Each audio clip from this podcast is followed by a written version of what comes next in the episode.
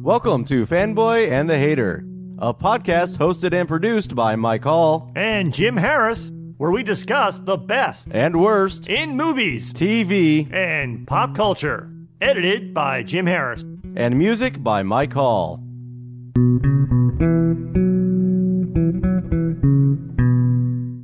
Jim, holy crap, do you realize that you have put up with my bullshit for two years now? I am painfully aware that I've been putting up with your bullshit for two years. Painfully aware. two years. And you know what I've discovered throughout this two years? What's that, Mike? Did you know that there's a franchise called Star Wars that's actually pretty awesome? Star Wars? Yes. The I'm War not- of Stars. I think I may have heard of that. Yes. Seeing as how, as usual, we are both wearing Star Wars shirts. so we've been talking, uh, mostly me, but we've been talking quite a bit over the last couple of years about doing an episode where we kind of compare, contrast, and argue a little bit about the characters of Luke Skywalker versus Darth Vader. And our first episode, we started in on that conversation a little bit. We just, I just wanted to expand on that a little bit more. I'm not really feeling it. There's something missing. So, you know what? Why don't you roll the clip of that first episode where we talk about the characters a little bit? I'll be right back.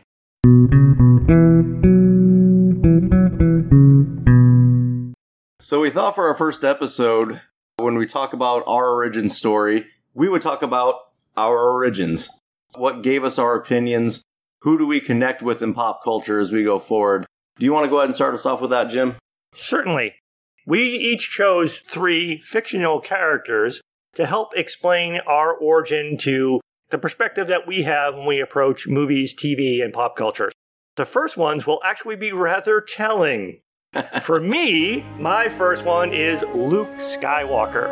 And the reason for this is when the original Star Wars trilogy came out, it came out in 1977, 1980, and 1983. I was all of 12 years old by the time that trilogy completed. So, Star Wars, the original, A New Hope as it's now called, was actually the first movie that I ever saw in a movie theater. And I immediately identified with Luke Skywalker because I wasn't as cool as Han Solo. Although I was probably as dorky as C3PO, I wanted to identify with a human character and Luke Skywalker really was the character that I related to, someone who didn't quite fit in with his family and longed to do something more than what he was currently doing. A little bit naive, not really sure what the wider world looked like, but it was that character and Star Wars in general that pulled me into a lifelong love of space based science fiction. If only Jar Jar existed when you were a child. Trying not to yell. So, my first nerd experience was also pretty much Star Wars. When I was very, very young, probably three or four, I grew up watching Star Wars. is the only movie I ever watched for most of my childhood because we didn't really watch movies. But I always really connected with Darth Vader. I saw Luke, he was a good guy. He was trying, but he was sloppy and whatnot. Vader was dark and powerful, mysterious, feared, larger than life. Everything that I wanted to be, minus, you know, the evil part. And I didn't really want to be evil. but otherwise, Vader was everything I, I loved. And I mean, that probably shaped me quite a bit. Uh, I've always been into dark things.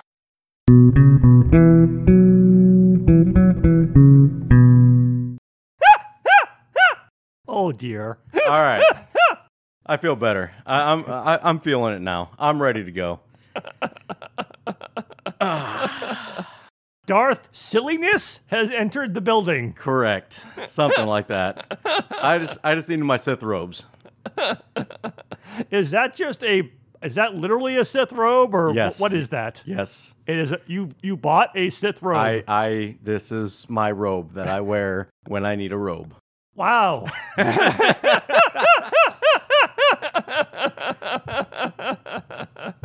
All right, now that I'm ready to go, why don't you get us started? So you had said like up the top, Luke Skywalker versus Darth Vader, which is why for a long time I've resisted having this conversation because I really don't think there is much of a debate, especially when you stick to Star Wars canon. Mm-hmm. Darth Vader has a much more complete story arc and is more interesting and more powerful.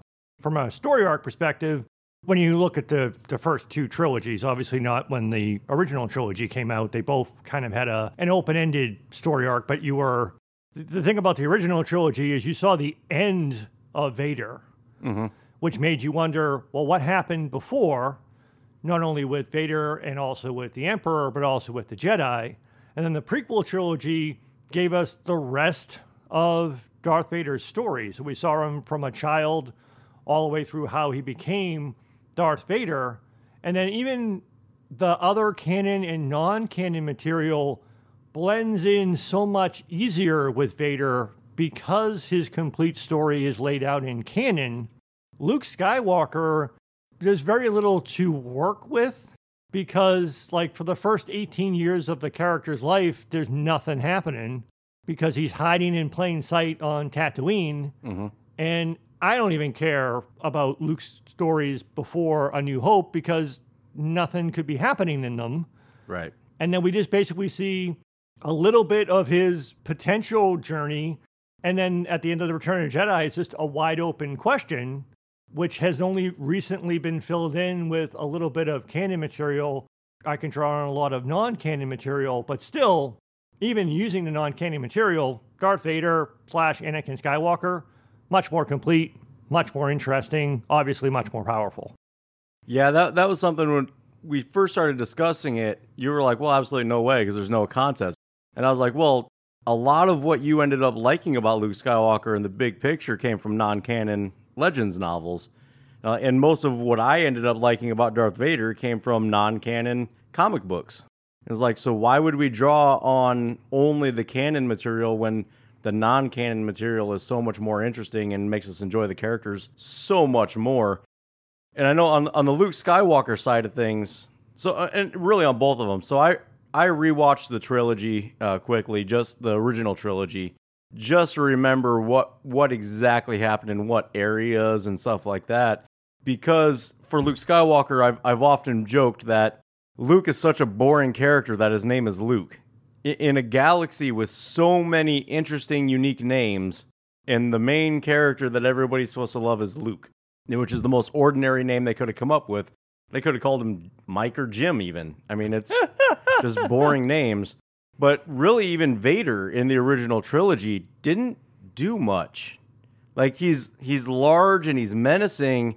It's obvious he's in charge and and all that stuff, but he doesn't really do much. He doesn't show a lot of power other than force choking, moving a couple things around. So, on Luke's side of things, yeah, you don't see the first 18 years. And then you see him somewhat start to train. You get a little bit of a training montage, and then all of a sudden he's a full Jedi Knight. And, I would argue he's not, but yeah. He's well, I mean, he claims to be at least. Yeah. And so you don't really see any of that journey either. Now, Luke's journey in the original trilogy, I, I, would, I still actually, not to go off on a tangent, but the story of the original trilogy, I think, is really good. In part because a lot of it is left open to interpretation and open ended. Like you said, we don't really see the fierceness of Vader is not something that we really know as much from the original trilogy. It's more like the prequel trilogy showing us how he got there, and then the canon and non canon material in between the trilogies mm-hmm. that really shows us why he's such an amazing character. Right. But at least the original trilogy makes you wonder well, what happened? You know, how did he become Darth Vader when he was originally Anakin Skywalker? Where did the Emperor come from? What was it like when Jedi Knights were around? So it piques your curiosity and makes you want to know more. Mm-hmm for Luke, I think that the story of the real original trilogy deserves credit for making Luke as weak as he was. Like with a very brief training montage with Yoda, if Luke didn't get his ass handed to him, pun intended, by Vader, it would be very unrealistic. So Vader easily defeats him in Empire Strikes Back, cuts off his hand, and if Luke wasn't Vader's son, Vader just would have killed him. Yeah. And uh, or the other angle that we know from a lot of extended material, the whole Sith thing of join me instead, and collectively we can defeat the Emperor. Right. So he wants Luke both to recruit someone to help him overthrow the Emperor, but also to spare his life because it's his son. And then in the Return of the Jedi, I also think that the story deserves a lot of credit for Luke doesn't like show up and kick ass. Luke beats Vader this time in the Return of the Jedi, arguably because Vader is holding back a little and Luke gets angry and loses composure. But once he defeats Vader, the Emperor's like, Good job. Now you become my apprentice. He's like, No, I'm a Jedi like my father before me. And he just throws his lightsaber away. He doesn't even bother to fight the Emperor, or the movie doesn't even bother to waste time having him fight the Emperor because mm-hmm. he would lose. It would be no contest. Right. So he gambles on the whole maybe if I can just stall long enough, the space station gets blown up by the rebels and we all die anyway. Or maybe I can appeal to that light that I think is still in my father and he'll defeat the Emperor. And that's who really defeats the Emperor. Luke really doesn't. Right. He's not really the quote unquote hero. His journey is only really ready to begin, I would argue, at the Right. end of Return of the Jedi. And I agree. And that kind of goes back to why I was saying we got to go non canon because Yeah. Luke doesn't become an interesting character until after those movies. Exactly. And since the sequel trilogy doesn't really exist, there's Yeah, nothing and- there to talk about. and Again, yeah, the sequel trilogy doesn't really exist. I was deeply disappointed with the sequel trilogy, and I'll come back to this again later. Luke is part of it, but my main disappointment really with Star Wars in general is the Jedi. I'm very disappointed with the with the canon Jedi stories. And then Luke's story in the sequel trilogy is bad, but I also think that what has now been canonized is a massive overcorrection. That really the only thing we see Luke do in the sequel trilogy is this massive display of force power when he does nothing else. Mm-hmm. And the other massive overcorrection of the end of the second season of The Mandalorian, having him come in and be like basically Vader level badass, unrealistic. Like, even in the non canon material, which we'll get to, Luke becomes powerful, but not like that. And definitely not that fast. So it's like, it just. That's why I, earlier in the podcast, I recorded a, a, a Jimmy Sode that, I, for as far as I'm concerned, Star Wars canon ends with Return of the Jedi because I don't really like anything that comes after it, especially the Jedi Force stuff. And Luke is a big part of that. But again, I'm just disappointed with all of it after Yeah. Return of the Jedi. And again, like I said, there's nothing really. Uh, we can go into stories that I do like about Luke from the Legends novels, but massive disappointment. Yeah, that, that's fair. And again, we don't, in canon especially, we don't really get much from it. So we don't know what happened in Luke's life, like basically his entire life. But kind of same thing with Vader. We don't really know what happened in Vader's life either. We we see him as a kid, and then we see him turn into an adult, get killed as Anakin, and become Vader, and then skip forward to he's full on Vader, and uh, he's a fully fear like everybody's scared to death of him but we don't know why. We don't know what he's done. We don't know anything. He's just this mysterious character. And kind of like what you were saying of, yeah, we have a more complete story arc, but unless people were really deeply interested in Vader, we don't have that. We never would have gotten that series. We, so, yeah, that's true. Although again, the uh, the Clone Wars animated series gave us more insight into Anakin. yeah. Not again, there is a gap of like 10 years after the Phantom Menace and before Attack of the Clones where we have not seen a 10 year span where he's the Padawan to Obi-Wan and yeah, I'm sure that those adventures I don't even know if there would be a lot of interest in those stories, but they exist, but we see him sort of at the end of his Padawan tenure and then him basically being caught up in a war and being agitated about the Jedi way, which again is much better handled in the Clone Wars animated series. But I would argue that one of the reasons why there's so much material, both canon and non canon, it's, I think, ultimately easier to write for Anakin and Vader because that framework of their complete arc is there from the movies. And the bad guy is kind of easier to write somehow in in some respects. Yeah. So there's a lot of much more awesome Vader stories that are either non-canon or canon material that people haven't consumed, like from either animated series or comic books or books, mm-hmm. that are awesome. And and in, in terms of understanding how brutal Vader was, and and also his conflict with the light and dark thing, yeah, that's absent from canon, like you said. Unless people Yeah. went to look for it, they wouldn't find it. Right. And that's really obviously my love for Vader came from the original trilogy. And I, I was trying to, when in watching the trilogy uh, last night and this morning, trying to reconnect and remember why you know I loved him so much. Because I mean I know why. As I said in the clip that we said, you know he's giant, bat, basically everything that I want, I wished I could be. Because like you, I felt more like a Luke. You know, I, I wanted I wanted to get out, do something different, be something different. I felt trapped where I was in this weak emo. I wanted to be more in control, you know? And so I connected. I, I wanted to be Vader, more like Vader. But again, we don't get much about him. He's No. he's cold, he's ruthless, he's mysterious. We don't really know anything about any of that. So why? Like why why do we connect or like that character so much when we don't even know anything about that character? And I think it is just because the way they happen to portray him. And, and a lot of it, if you actually look in the this the history of filming it, a lot of it ended up almost accidental. Getting the right voice, making him so big, you yeah, know, so stuff like, like, seven that. feet tall and Right, in exactly. that like monstrous outfit. He just seems larger than life and Yeah. non-human. And you, you just get bits and pieces like Obi Wan saying he's more machine than man.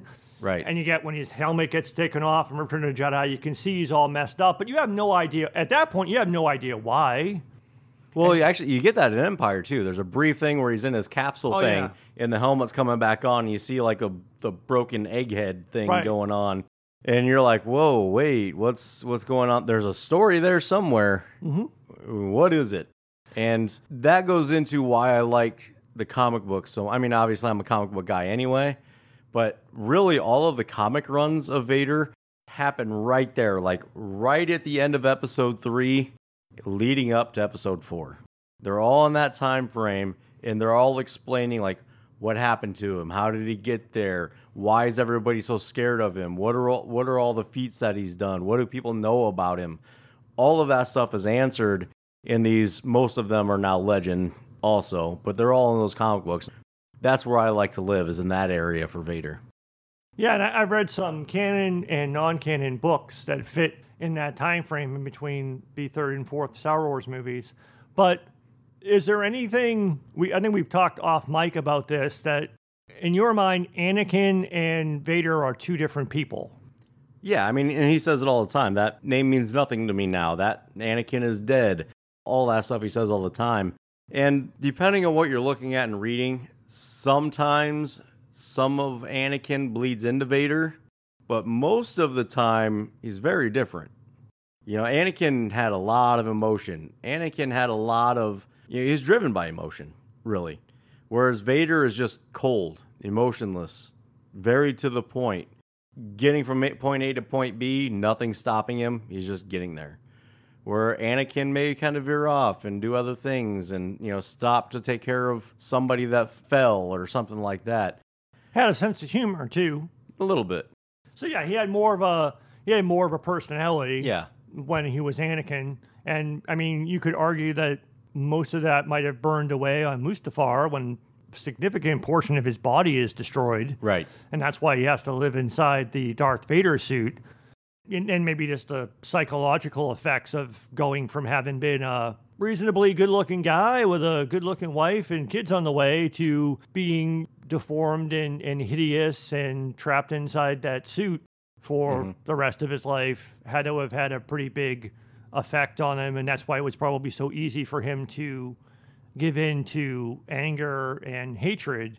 And we Right. see a lot of ruthlessness in the Vader in between those movies. One of my open questions was how do you think it would have been different? Like Anakin in the prequel trilogy, he technically becomes Darth Vader before he goes in the suit. Mm-hmm. So he becomes Darth Vader when he goes over to kill the younglings and just whoever happens to be in the Jedi Temple. Right. And then he goes to Mustafar to slaughter the separatist leaders and all that stuff. What if on Mustafar he either killed or defeated Obi Wan and stayed that Anakin with everything except for the missing part of his arm that he lost in his duel against Count Dooku?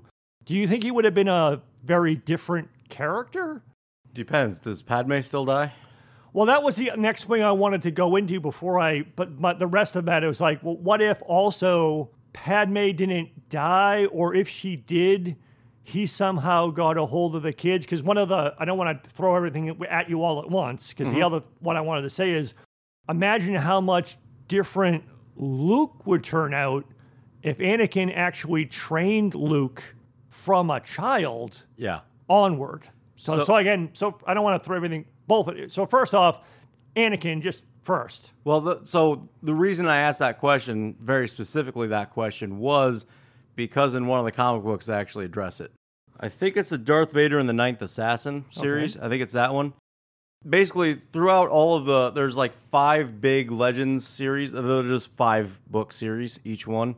Okay. and in all of them there's a lot of flashbacks of like him him and padme in the past or like how it could have been or somebody's projecting images in his brain where he's seeing that she's there or something like that That- it just keeps happening in these so in one of them it can it comes up that you know he wins that that fight they stay happy they have a child it's a boy named J- jin is what they named him and she he actually forces her into being supreme chancellor and then he Oh. backs her up Oh. and so he kind of reconstructs the Jedi Council in his own image. And Jin is up and coming as a Jedi. And he's saying, "I'm if he wants to be a Jedi, that's his choice. I'm not taking any part of it. I'm let, letting him choose his own path, stuff like that." So that's where that ended up going in that story. And again, that's a, that's a Legends series. Because that was always one of my my questions: is if he didn't get defeated on Mustafar by Obi Wan, I know we have talked off mic about would he have been that he had some diminished force capacity because he lost biological aspects. Possibly. So, and maybe he would have been powerful enough to overthrow or defeat Palpatine. And then if he did that, would he stay Sith or would he just create a new Jedi Order his way? Well, I guess that was the other part of that story too. Is he did kill Palpatine? Okay, which Yeah. would make sense if he made Padme Supreme Chancellor, Right. so he could take over. So, he, but in that case, he didn't. He didn't see himself as a Sith Lord. He actually just reformed a new Jedi Order. Yeah, pretty much. Was it like? They didn't really get into details of it. Oh, They, okay. they just mentioned it briefly.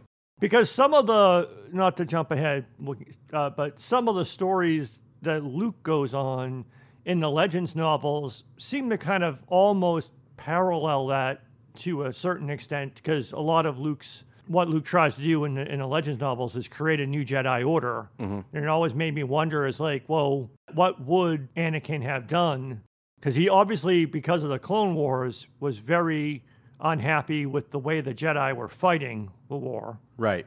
so you could see him maybe seeing that it would be a good idea to start from scratch, and then he's the Grand Master and he could do things his way. Mm-hmm. But how how whether he would be gray or whether he would be all dark or how that would go has always been something that I thought would be interesting to explore. Yeah, I think I think he would have been more light because I think Padme would have pulled him more light.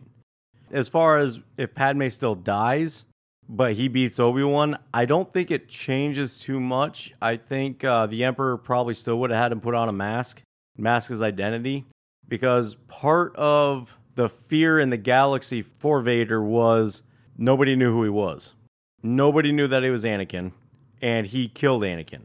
And so that that being the story that everybody knows is like Anakin is this, you know, the best, the most powerful Jedi master that they've ever seen, and he was killed by this mysterious Darth, large, huge, most powerful person they've ever seen. Anakin was the most powerful Jedi. He was not a Jedi Master. I thought he was given rank master. In the movies, he was not. He was to not. He was he was given a spot on the council in Oh, I the mixed prequel that up, trilogy, yeah. But they wouldn't grant him the rank of master, and he was angry about that. It's like how can Yeah. somebody be on the council but not have be the rank of master? But then it's also doesn't really make sense because in the Clone Wars animated series, he does get a Padawan, so it's a little bit weird. But yeah, Yeah. but yeah, anyone who is familiar with the Clone Wars would see him as the most powerful Jedi or one of the most powerful Jedi. And yeah, that maybe everybody wanted to perpetuate that theory that Darth Vader, mysterious, who we don't know who he is, killed Anakin Skywalker. There are a few people who would have known the truth, but most of them were in hiding and didn't matter, like Right. Yoda and Obi Wan. But you also could see a lot of people who would, it would make sense for even them to probably want to go along with that lie because they probably didn't want to admit the great failure of someone like Anakin falling to becoming a Sith Lord. Well, beyond that, the people that knew were in hiding. So if they revealed the truth, then they would be revealing themselves and who they were. So there's that aspect too. And also, anybody that found out was killed.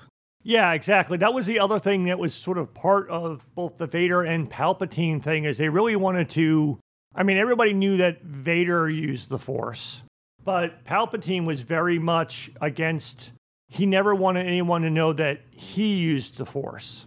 Like people there were people who saw Darth Sidious, whether or not they knew Darth Sidious was Palpatine or not was probably irrelevant because the only people who really interacted with Darth Sidious were Count Dooku and the Separatist leaders, and Anakin killed all of them.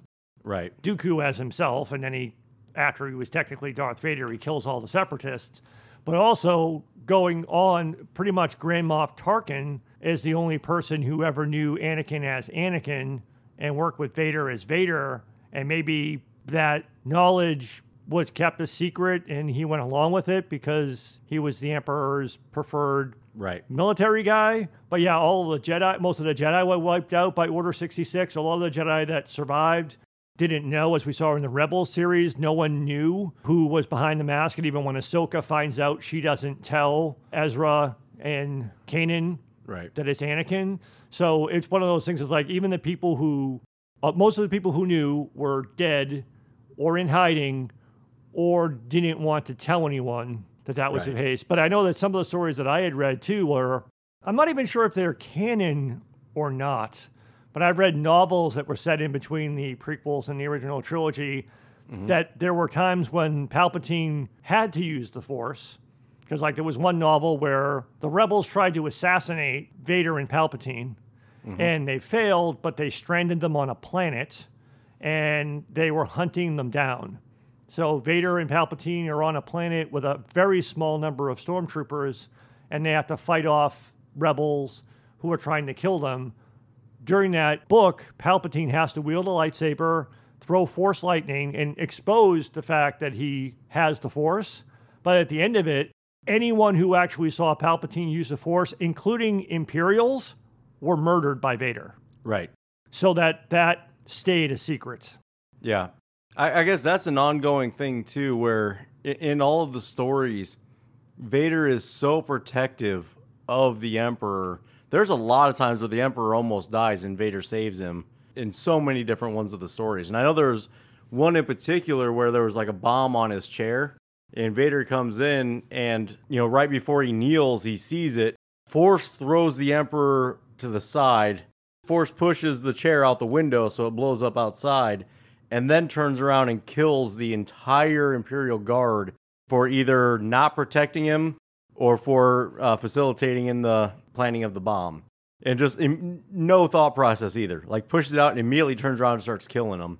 Yeah, because again, there have been other stories where, again, for the most part, Vader's there to defend the Emperor, but there have been other times where the Emperor has been forced, pun intended, to expose the fact that he is powerful in the Force. Right. But immediately, again, friend, foe, Imperial rebel, doesn't matter. Whoever witnessed that had to be killed Right.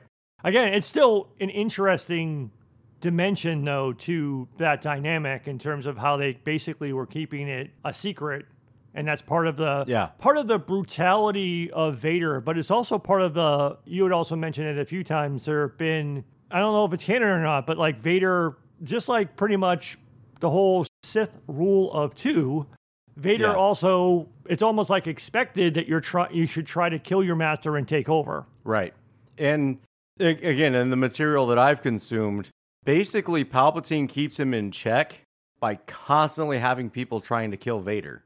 So he's always on his heels. He's always on on the defensive. Well, I mean, he's never really defensive. He's always offensive. But you, you know what I mean. People are always coming for him. He's always keeping him down, keeping him in his place, reminding him that he's a servant and that he's lower and he's just a tool to be used for as long as Palpatine wants to keep using him. And so that's how he keeps him in check, keeps him from rising up. And I know, like, one of my favorite stories, it's actually in, it's a canon, I believe, but it's just Darth Vader series.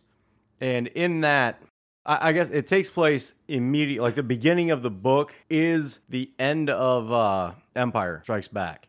Okay. So he just found out who Luke is and that Luke's there.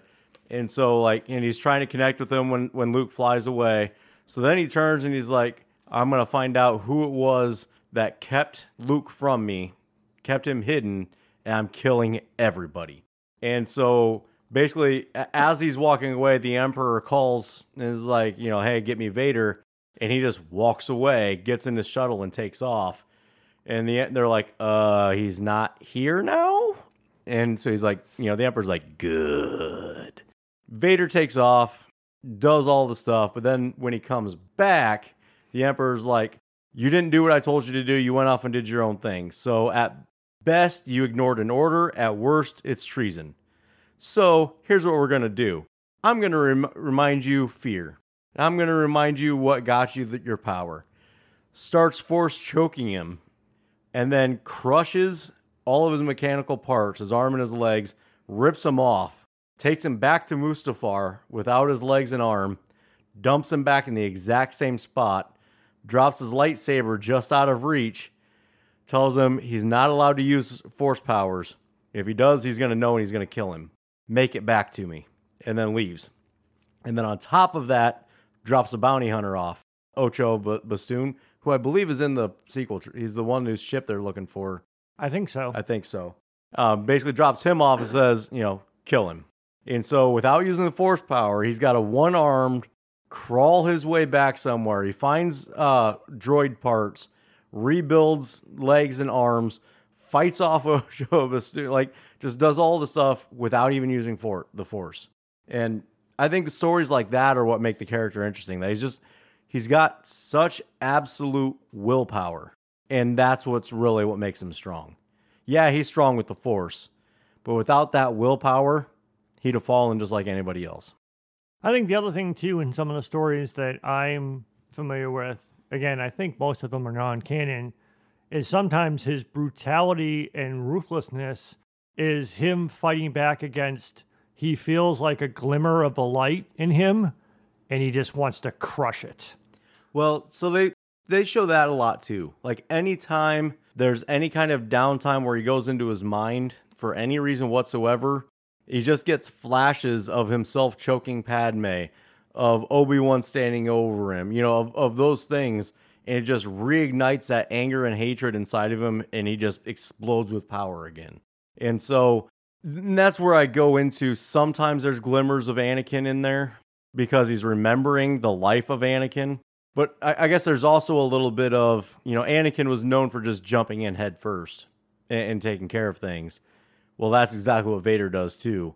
He's just much more blunt about it. And they actually, in a lot of the stuff that I consume, they call him a couple, they call him the blunt instrument or they call him the Emperor's fist a lot of times, where they just look at him as you're, you're just the Emperor's dog, you're his tool, because that's what he looks like, because he's just jumping into everything head first, because he's powerful enough he knows he can come out on top if he just keeps moving forward.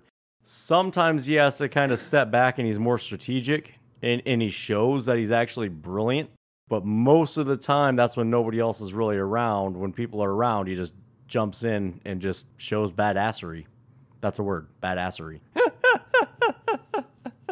And that's why I say, going back to what we said at the beginning, it's like this is why Vader is so.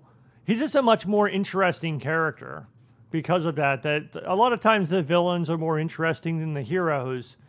But I mean, he just that that ruthlessness, that brutality, that I guess to a certain extent that one dimensionality makes him maybe easier to write for and easier to know what to expect from him. And that makes him a very fierce character and why he's such a, an interesting character to have in both canon and non canon material. Well, I think it's to go along with that, it's more the fact that he's got so much internal struggle. That makes it easier to write because you can play that in so many different directions when you're writing for that character. So I think Luke has very similar and probably has some really good stories that I'm not aware of. Well, the, the difference between Vader and Luke, and again, for Luke, you have to step almost entirely outside of canon.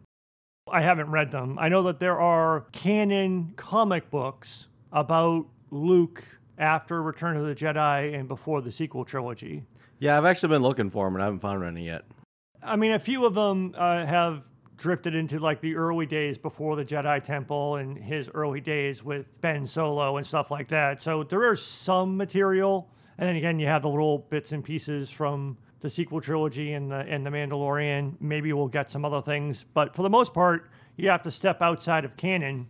And they're not all Star Wars Legends novels. And there's lots of different stories, but I won't go into a great amount of depth. But the thing that happens like after Return of the Jedi the Legends novels were commercialized fan fiction. Mm-hmm. Lucasfilm didn't like the idea, but when they saw how popular they were, they basically allowed the licensing of the characters so that they would also make some money off of them.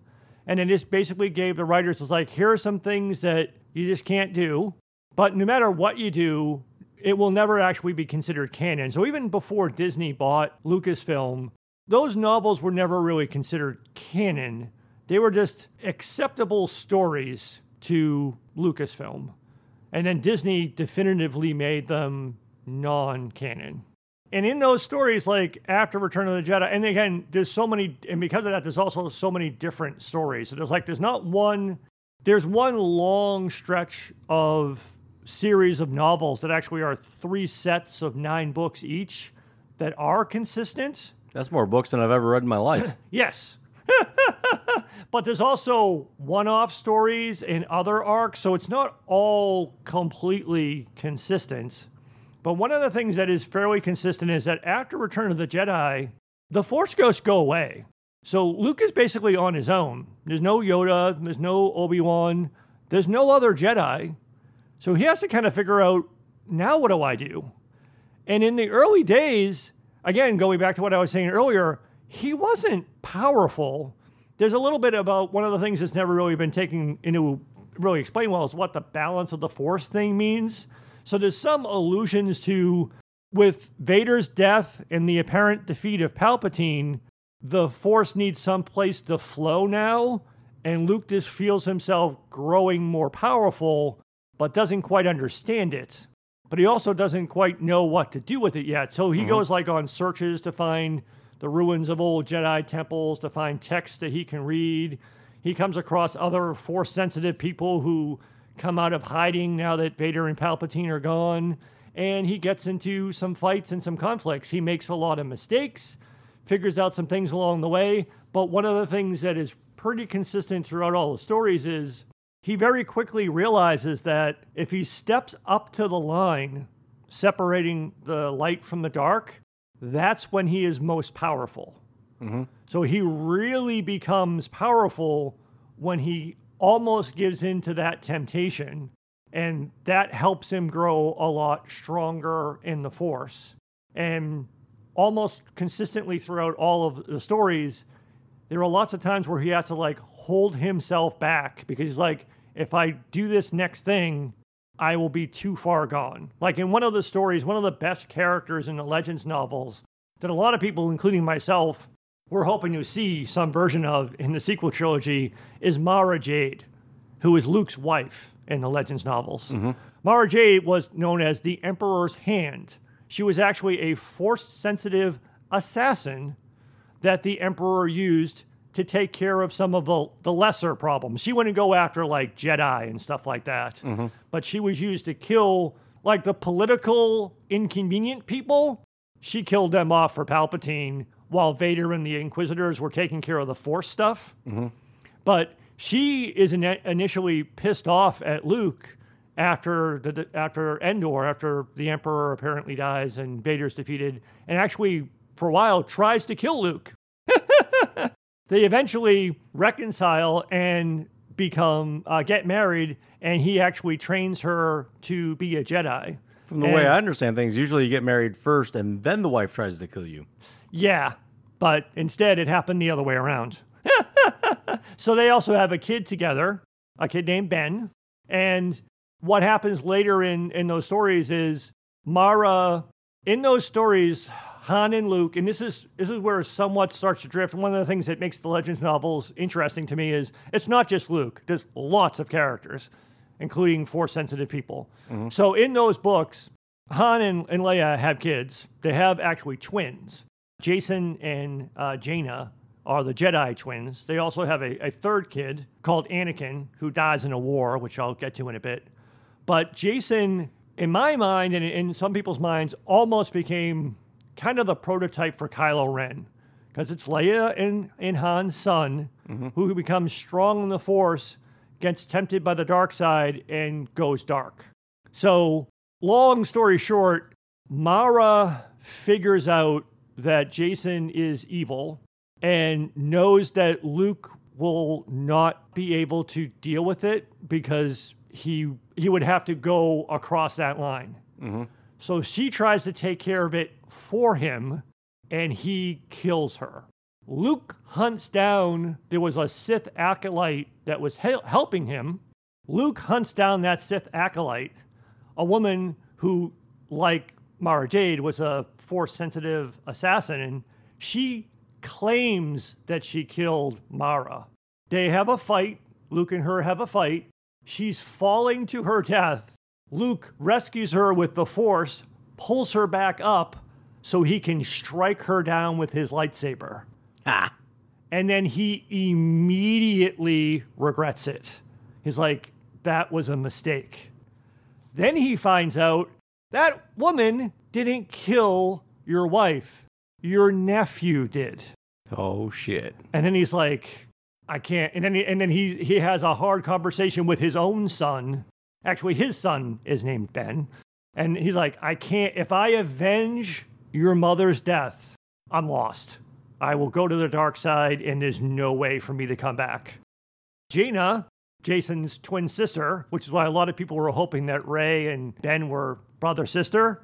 She kills Jacen for Luke, so that Luke Well, that's sweet. so that Luke, well, among other things, she wants to avenge because he's basically in that story. He basically tries to become not just a new Vader, but like the new Emperor. There's like an imperial, like the Empire didn't get completely defeated in those novels. It became an imperial remnant, meaning what was left of the Empire consolidated their power into one part of the galaxy. And they were just so powerful that they eventually were just given a seat in the New Republic Senate as just another government within the mm-hmm. Republic because they just couldn't be defeated. Jacen conquers their leaders and basically wants to bring the Empire back, the original Empire back. And he's going to basically be Vader and Palpatine all in one. And Jaina ends up having to kill him. But that was just like one example of many, many instances where Luke's like, he can't go full Anakin or full Vader, maybe full Vader, because he'll never come back. Yeah. Which is kind of where Vader was at. Well, yeah, and, and and there's lots of times where he's very, very much aware of the whole thing. Is like this is why what my father struggled with, mm-hmm. but he has this again. He's not being pushed by a Palpatine type figure. It's all on him as the Grand Master of a New Jedi Order. But again, he's at his most powerful when he goes gray and flirts with the dark side, but never lets himself go all the way there. Right. Yeah.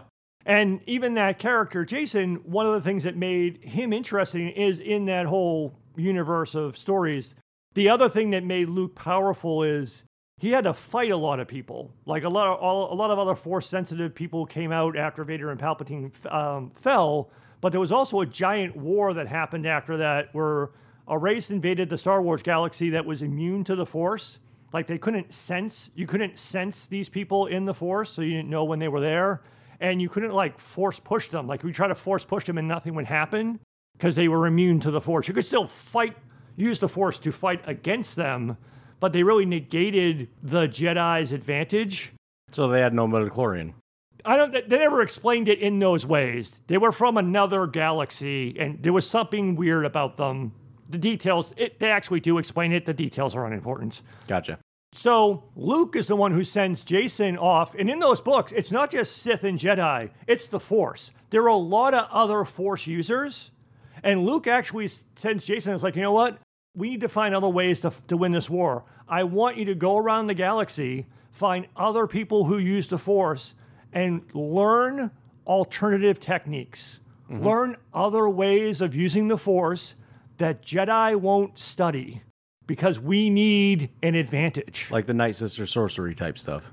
Well, earlier, much, much earlier in that book series, Luke kills the Night Sisters.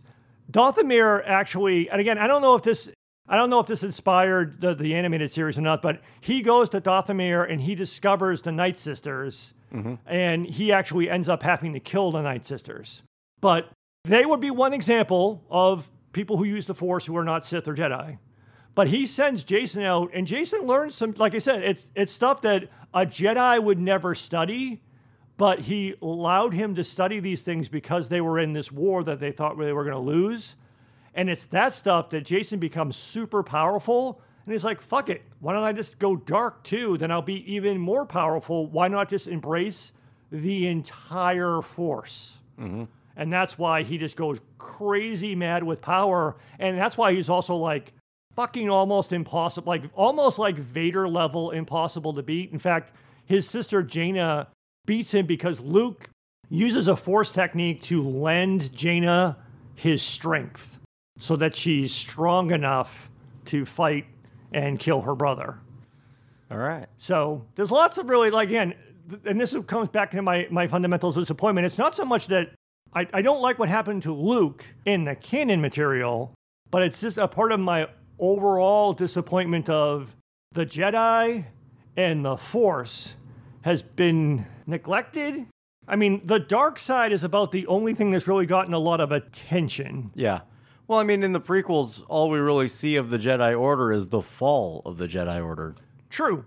So, I mean, we don't really see a whole lot of Jedi other than the end of them.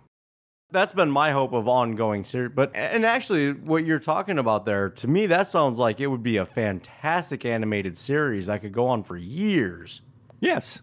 And that might actually be the way to do it. Because the other thing that was very interesting in that is like, I mean, Luke, he starts and stops several times. He fails. This is one of the other reasons why a lot of people, myself included, were so mad about him. Just he just gives up after his first attempt at doing the Jedi Academy fails just before the sequel trilogy. He failed so many times in the books. So many times, but he never gave up.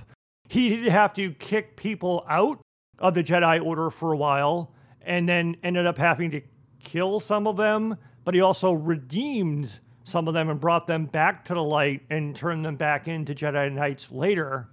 But he allowed and encouraged Jedi to get married and have kids. And there was also very interesting, not all Jedi were as powerful as each other. Like Leia was powerful, but not as powerful as Luke. Mm-hmm. But there was also this concept of like not all Jedi were powerful in the Force arts. Like not all Jedi were great at fighting with a lightsaber. Not all Jedi could do like the Jedi martial arts things and like the telekinetics and the flipping and the jumping and all that stuff. That wasn't just something that everybody could do. So some knights could do that. Other knights couldn't. There were also other knights that were better at like sensing people in the force and doing Jedi mind trick type stuff. So the the mm-hmm. whole like force powers were explored a lot more Yeah. in the books. We got very very little of that in any of the canon material, especially in the movies. A little bit with the Force healing, Yeah, but that's that's about it. Yeah, so there were a lot of really interesting force techniques, and again, an, an exploration of the full spectrum of the Force beyond just, oh, dark Sith, light Jedi, lots of other. Like Luke meets other people. is like, I don't know what you're talking about. There's just the Force. What's this whole light dark thing you're talking about? So there were lots mm-hmm. of other people who had very different perspectives on what the Force was, what was the right way to use the Force. And those stories, yeah, Luke was involved in them, but those stories were much more interesting to me. Fair enough. One thing, I guess earlier we were talking about, when we were talking about Vader, we were talking about how mysterious he was. And I know that was one thing I noticed in going back and rereading some of the comic book series, especially the Legends ones, is that most of them are actually told from somebody else's perspective. The story isn't even about Vader. You know, the, the title is Darth Vader and the blankety blank blank blank, but then it, shows like it's a story about a clone trooper that ended up, you know, becoming unique and fighting alongside Vader and like how they saw Vader what Vader did and everything and like what the interactions were like and stuff like that. So I just think that in general it leads to the the mystery of Vader, but also shows in how Vader is seen by everybody else. And he's just this big, massive, larger than life, unstoppable machine. Literally unstoppable machine. Part of that sort of that mystery though is also one of the other things that I found interesting in the Star Wars Legends novels that I'm familiar with was the general public knew very little about the whole Jedi Sith thing. Mm-hmm. Like we already talked about how Palpatine concealed that he was Sith, and people knew that Vader killed Anakin, so Vader killed one of the most powerful Jedi. But to the general public, the difference between a Sith and a Jedi meant nothing. Right. So, like in the books, they were like, here's someone who's really strong in the force and sometimes uses a lightsaber. When he does bad things, you don't like him. Sith, whatever. I don't know. He's trying to conquer us. That's evil. Versus he's, you know, helping us. That's good. So the whole idea of, because there were times where the idea of redemption and the political strain between the Jedi Order and the Republican government was played out a lot too.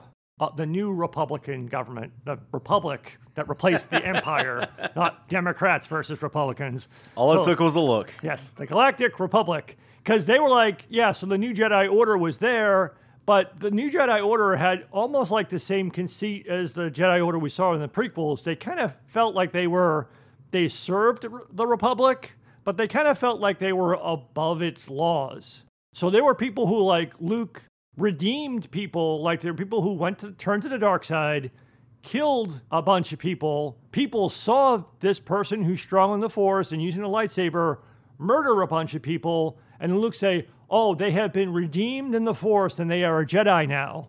And the, and the government's like, "Uh, they should be in prison because he murdered a bunch of people." And Luke's like, "No, it's good." And that causes a lot of problems throughout the novels of people not understanding, you know, even when, like, when I said earlier, when Jacen goes dark, no one really says, oh no, he's going to be Palpatine Vader. It's like, here's again one of these super powered people who have just decided to use their superpowers against us. So right. the idea of there being a difference between a good force user and a bad force user came up several times. And in, in one of the book series, Luke actually ends up having to resign from the Jedi Order because basically the government attacks the Jedi Temple. And they're basically like, yeah, you're super powerful, but we're just going to bring like the entire army of the Republic and just attack you. And Luke's like this is going to end badly. It's like if you force us to fight you, we will slaughter you. Mm-hmm.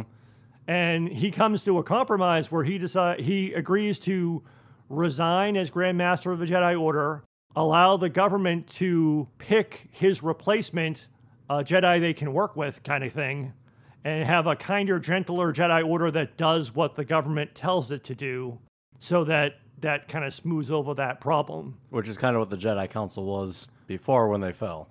Exactly.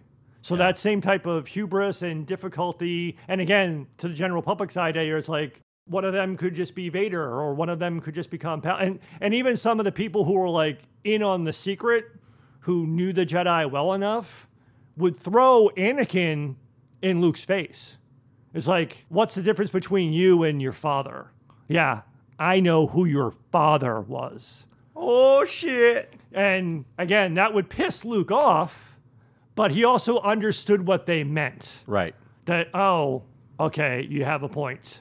You think we're going too far.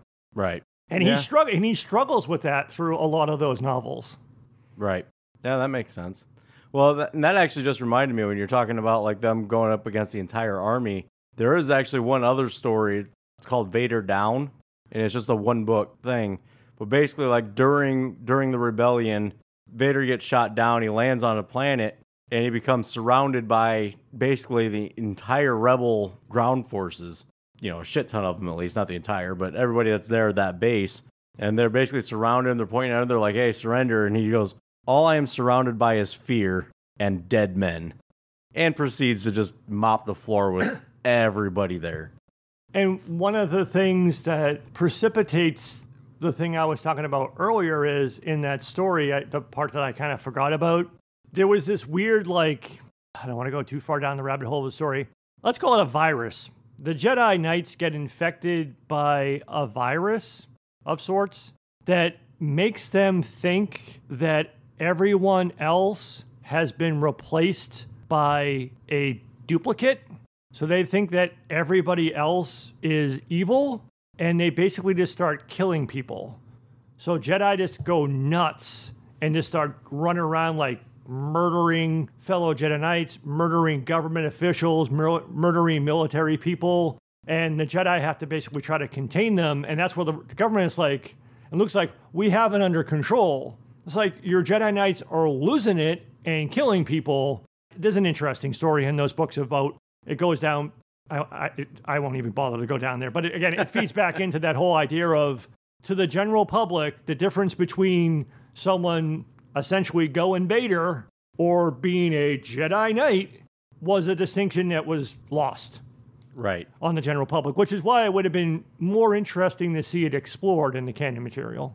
Yeah, there's very kind of similar to where you're going with that. There's a book series, uh, Dark Visions, comic book series.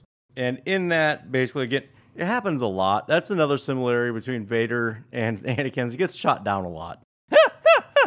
and uh, in this one, he, he gets dropped onto a planet that basically they don't really even know anything about.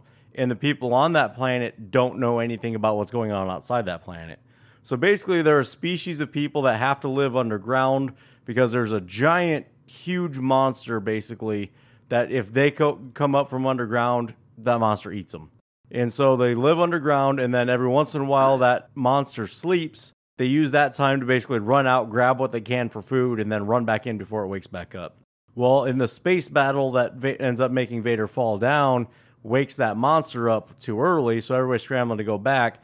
But one of the kids uh, like, I need to watch this. Like, I, I think I'm meant to watch this. And basically, how he sees it is this monster comes up, and then here comes this black god with a fiery sword from the sky.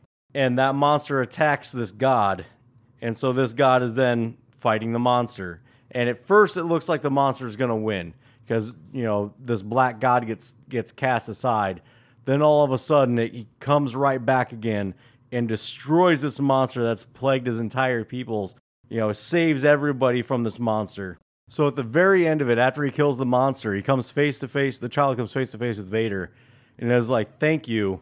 And Vader looks at him with his lightsaber still ignited and says, "You should not thank me, child." And then right, right as he says that, and is towering over this child, one of the shuttles comes to pick Vader up. And so he's like, "What is that?"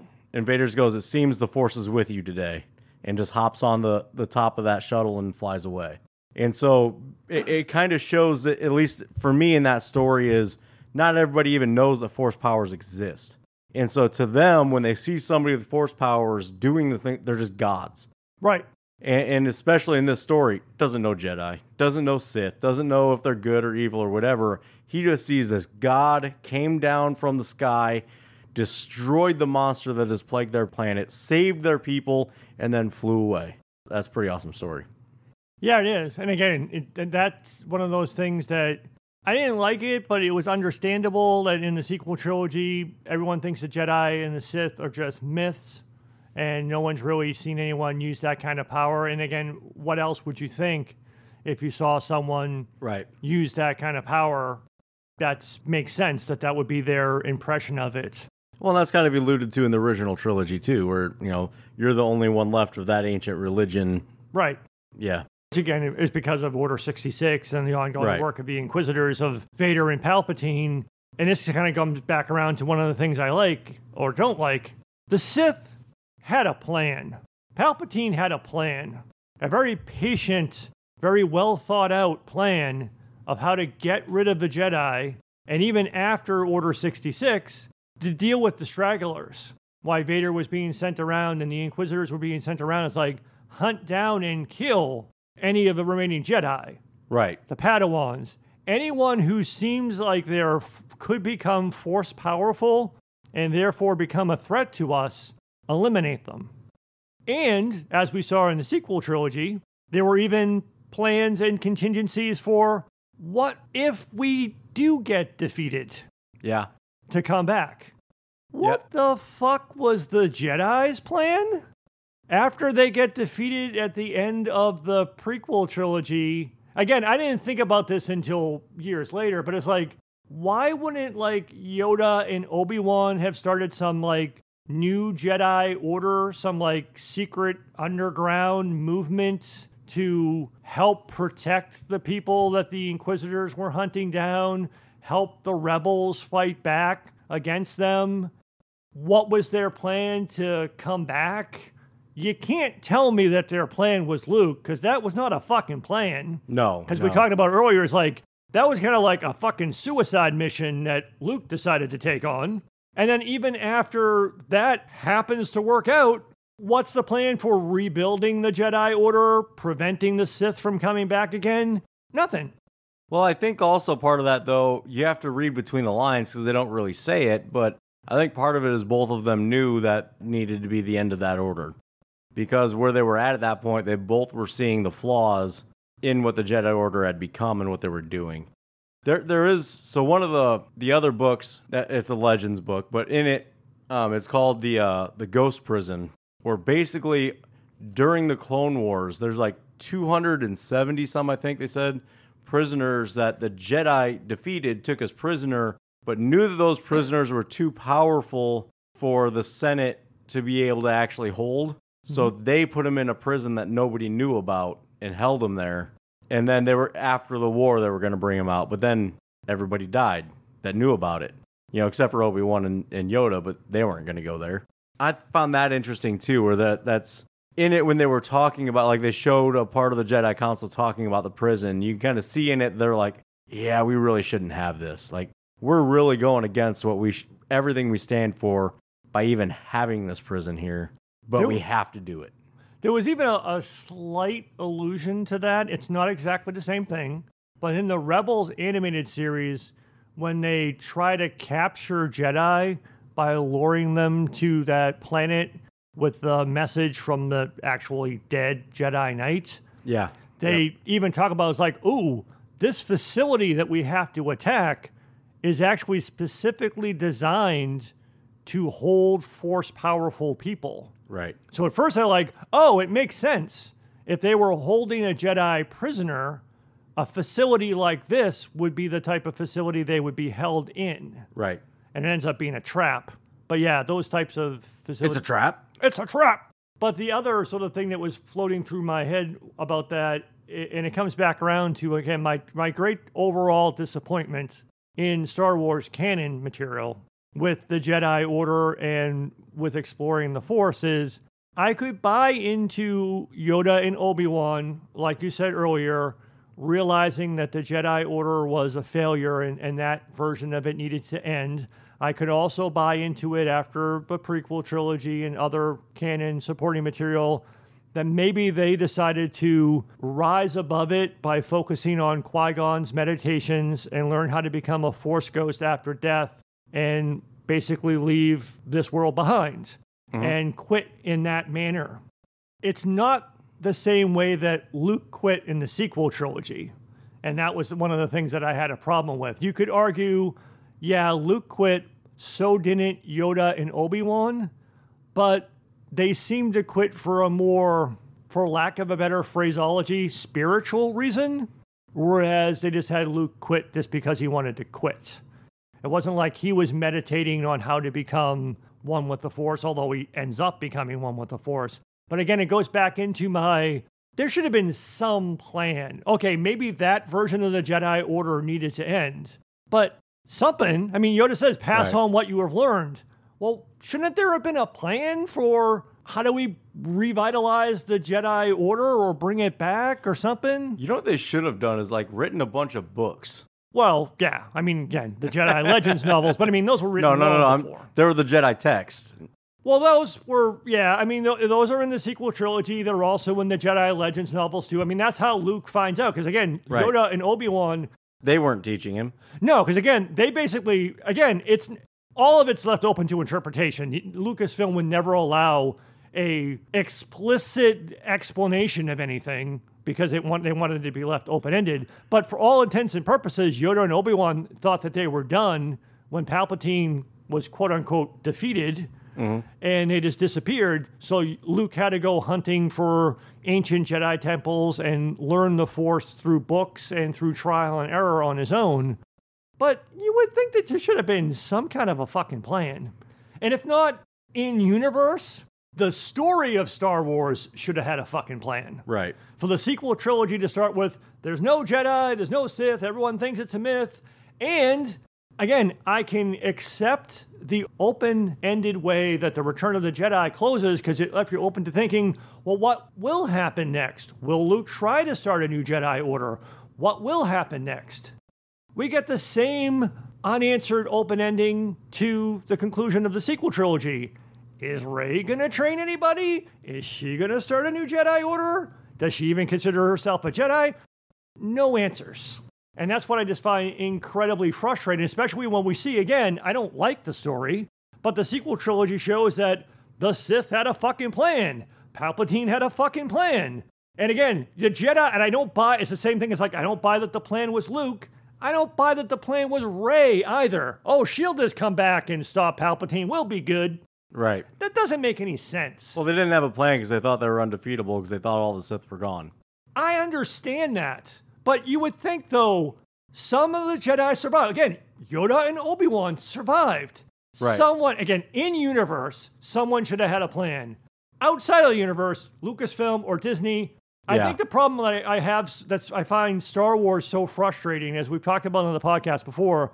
What does the balancing the Force mean, Mm-hmm. and what is the whole Sith Jedi divide? Something. And again, the only thing we really get is a lot of Sith stuff, dark stuff. They're the bad guys. The other side, other than showing us that, to your point, the hubris of the Jedi Order, thinking that they were so powerful that they could never be defeated and the Sith would never come back, which also doesn't fucking make sense because the long fucking history before the original trilogy is cycles of Jedi beat Sith, Sith beat Jedi, Jedi beat Sith, Sith beat Jedi. It's been going on for eons, even during Yoda's own fucking lifetime. So how could there not have been a fucking plan? You guys should really be watching this. It's ugh. so that's the thing. It's not so much that I really I don't like what happened with Luke, but I wouldn't give a fuck if they had told a be- with the sequel trilogy or any or any of the other what will come out canonized material a fucking good Jedi story, a Yeah. good Force story. If you have to fuck Luke over, that's fine, but give me something that fills that gap. I wanted to see some version of a new Jedi Order. I wanted Right. some answer to the Jedi versus Sith or light dark divide thing, balance of the Force. What does that mean? I don't know. And where, where we're at right now, again, the end of the Mandalorian season two, I thought was an overcorrection. Technically, they could tell some Luke stories because the destruction of the Jedi Academy doesn't happen until six years before The Force Awakens. So I guess you could tell some cool Luke stories. But knowing how it ends and that Luke just quits and then what happens happens with the sequel trilogy story, that's why, again, like I said, I just don't like anything after Return of the Jedi.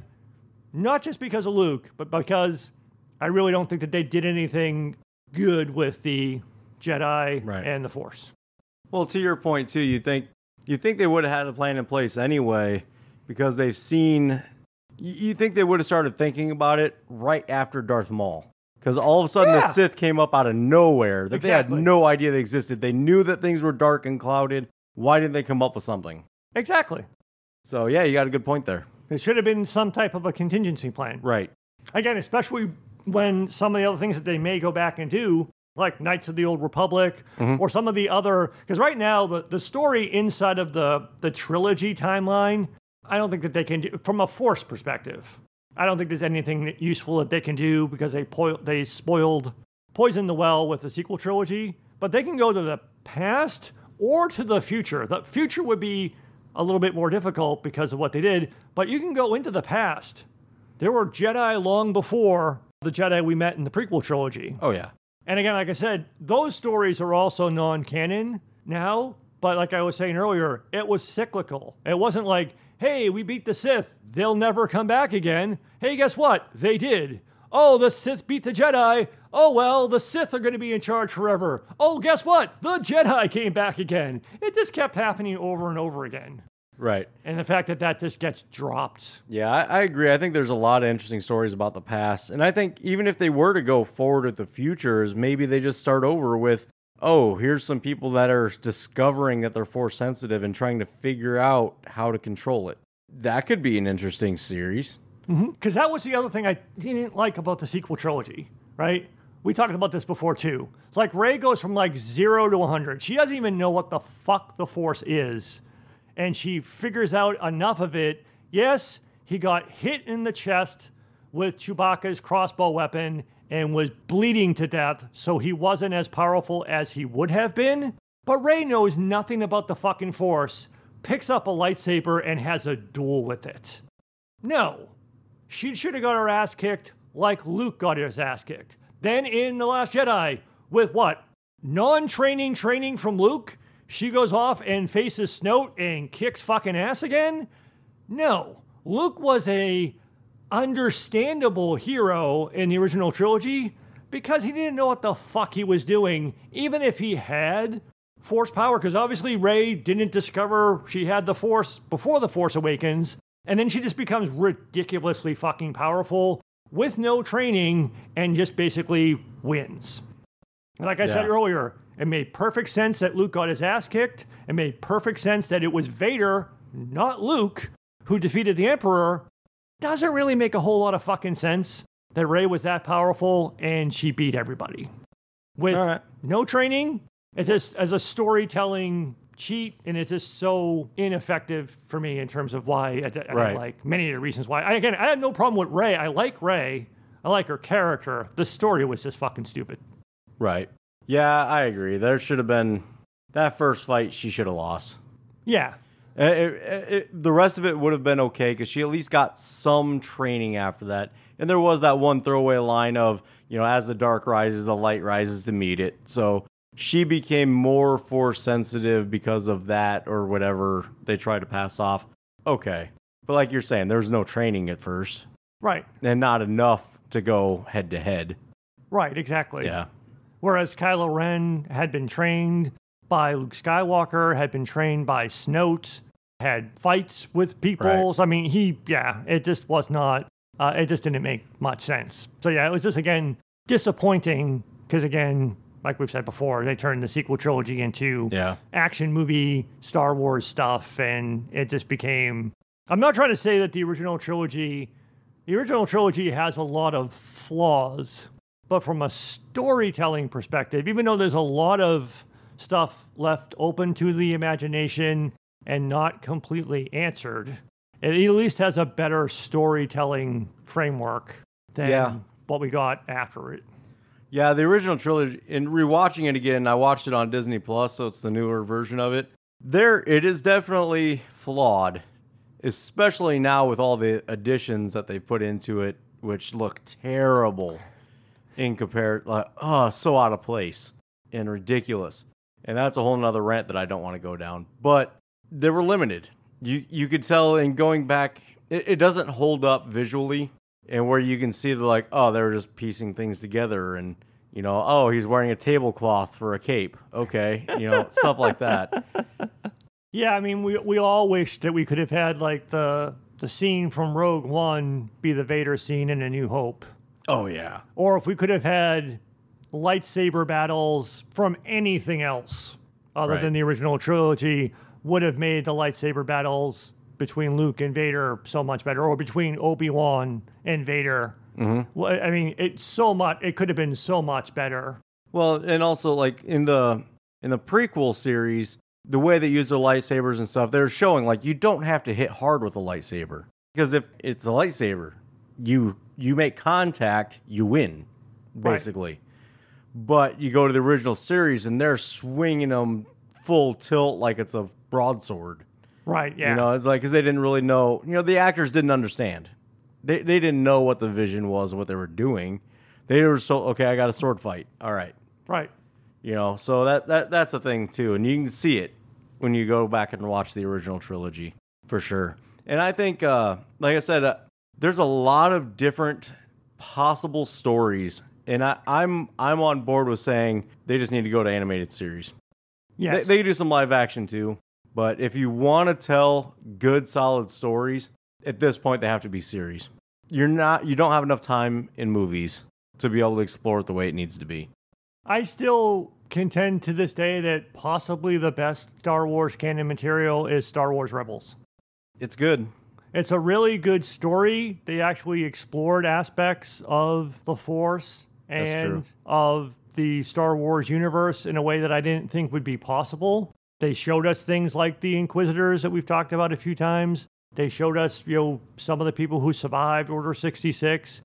And then they explored like the world between worlds and other aspects of the Force. I mean, it was interesting and it's really impressive to me that they were able to tell such a good story despite being narratively boxed in. So it's not impossible for them to tell stories. And who knows, the Ahsoka series could still tell some interesting Yeah. stories. So it's not impossible, but there's also just a lot of problems that happen just from the, the franchise being as old as it is. Obviously, in hindsight, it would have made a lot more sense for Ahsoka to be in the original trilogy, but she wasn't a character yet.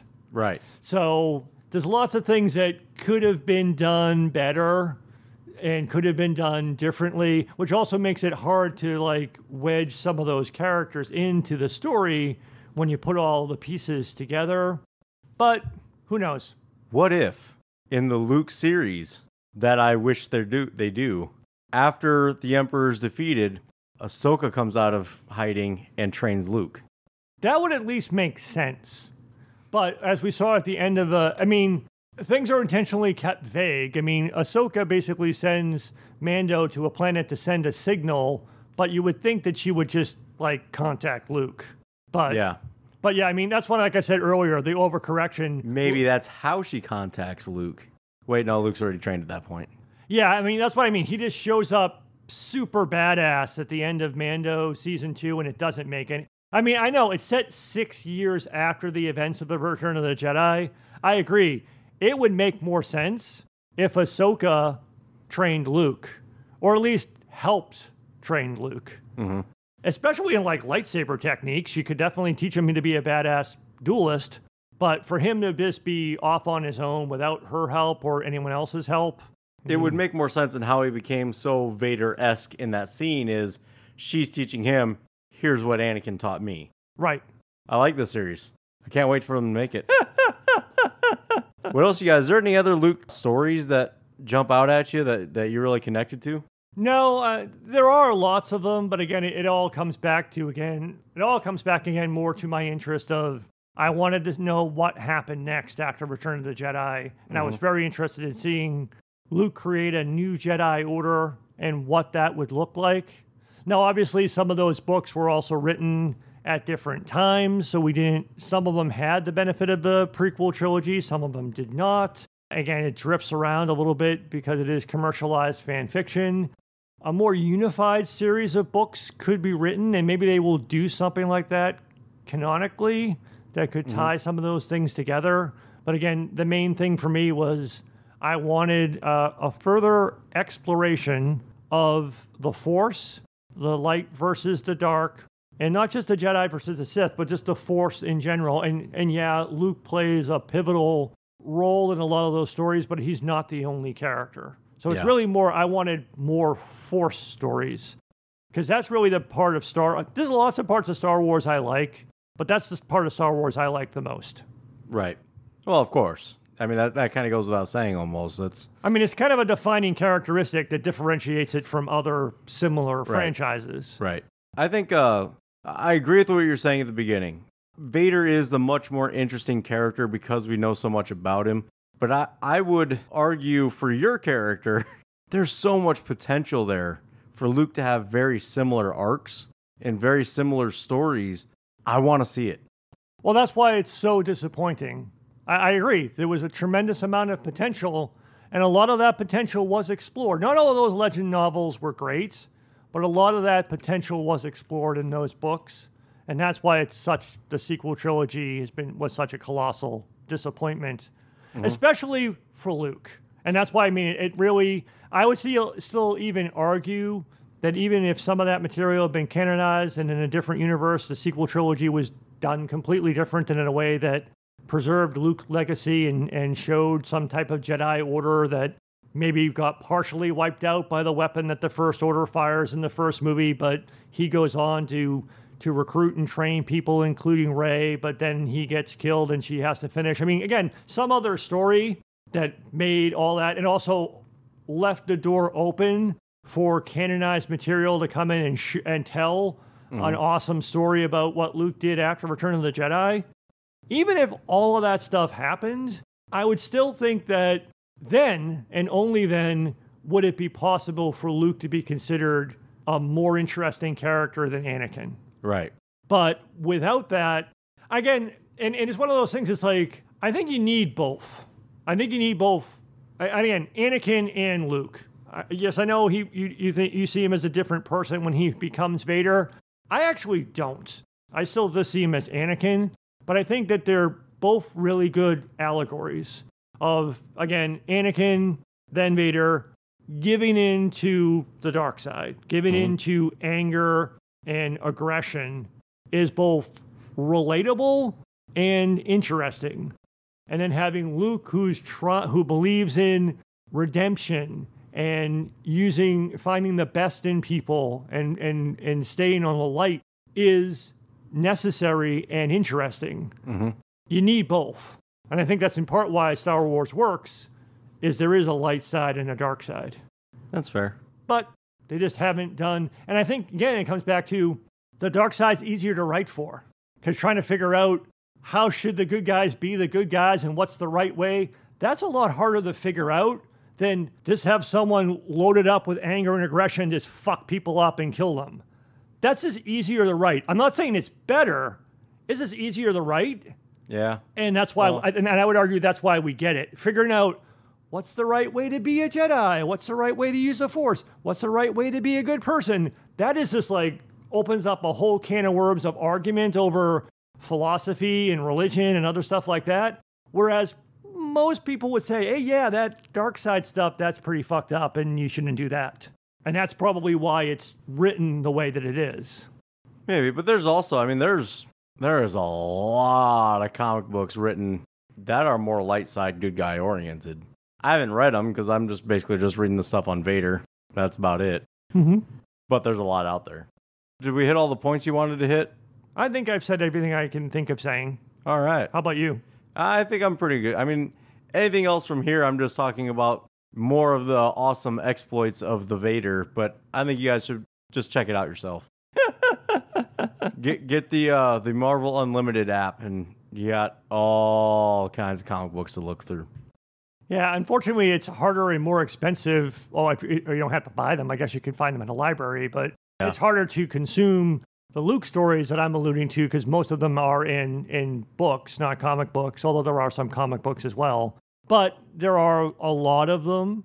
I mean, I read probably 30 books. Again, Luke's not the only character. That's probably the other thing that's a little bit different between the characters. I mean, there's, there are other people in Vader's stories, but it's mostly about Vader.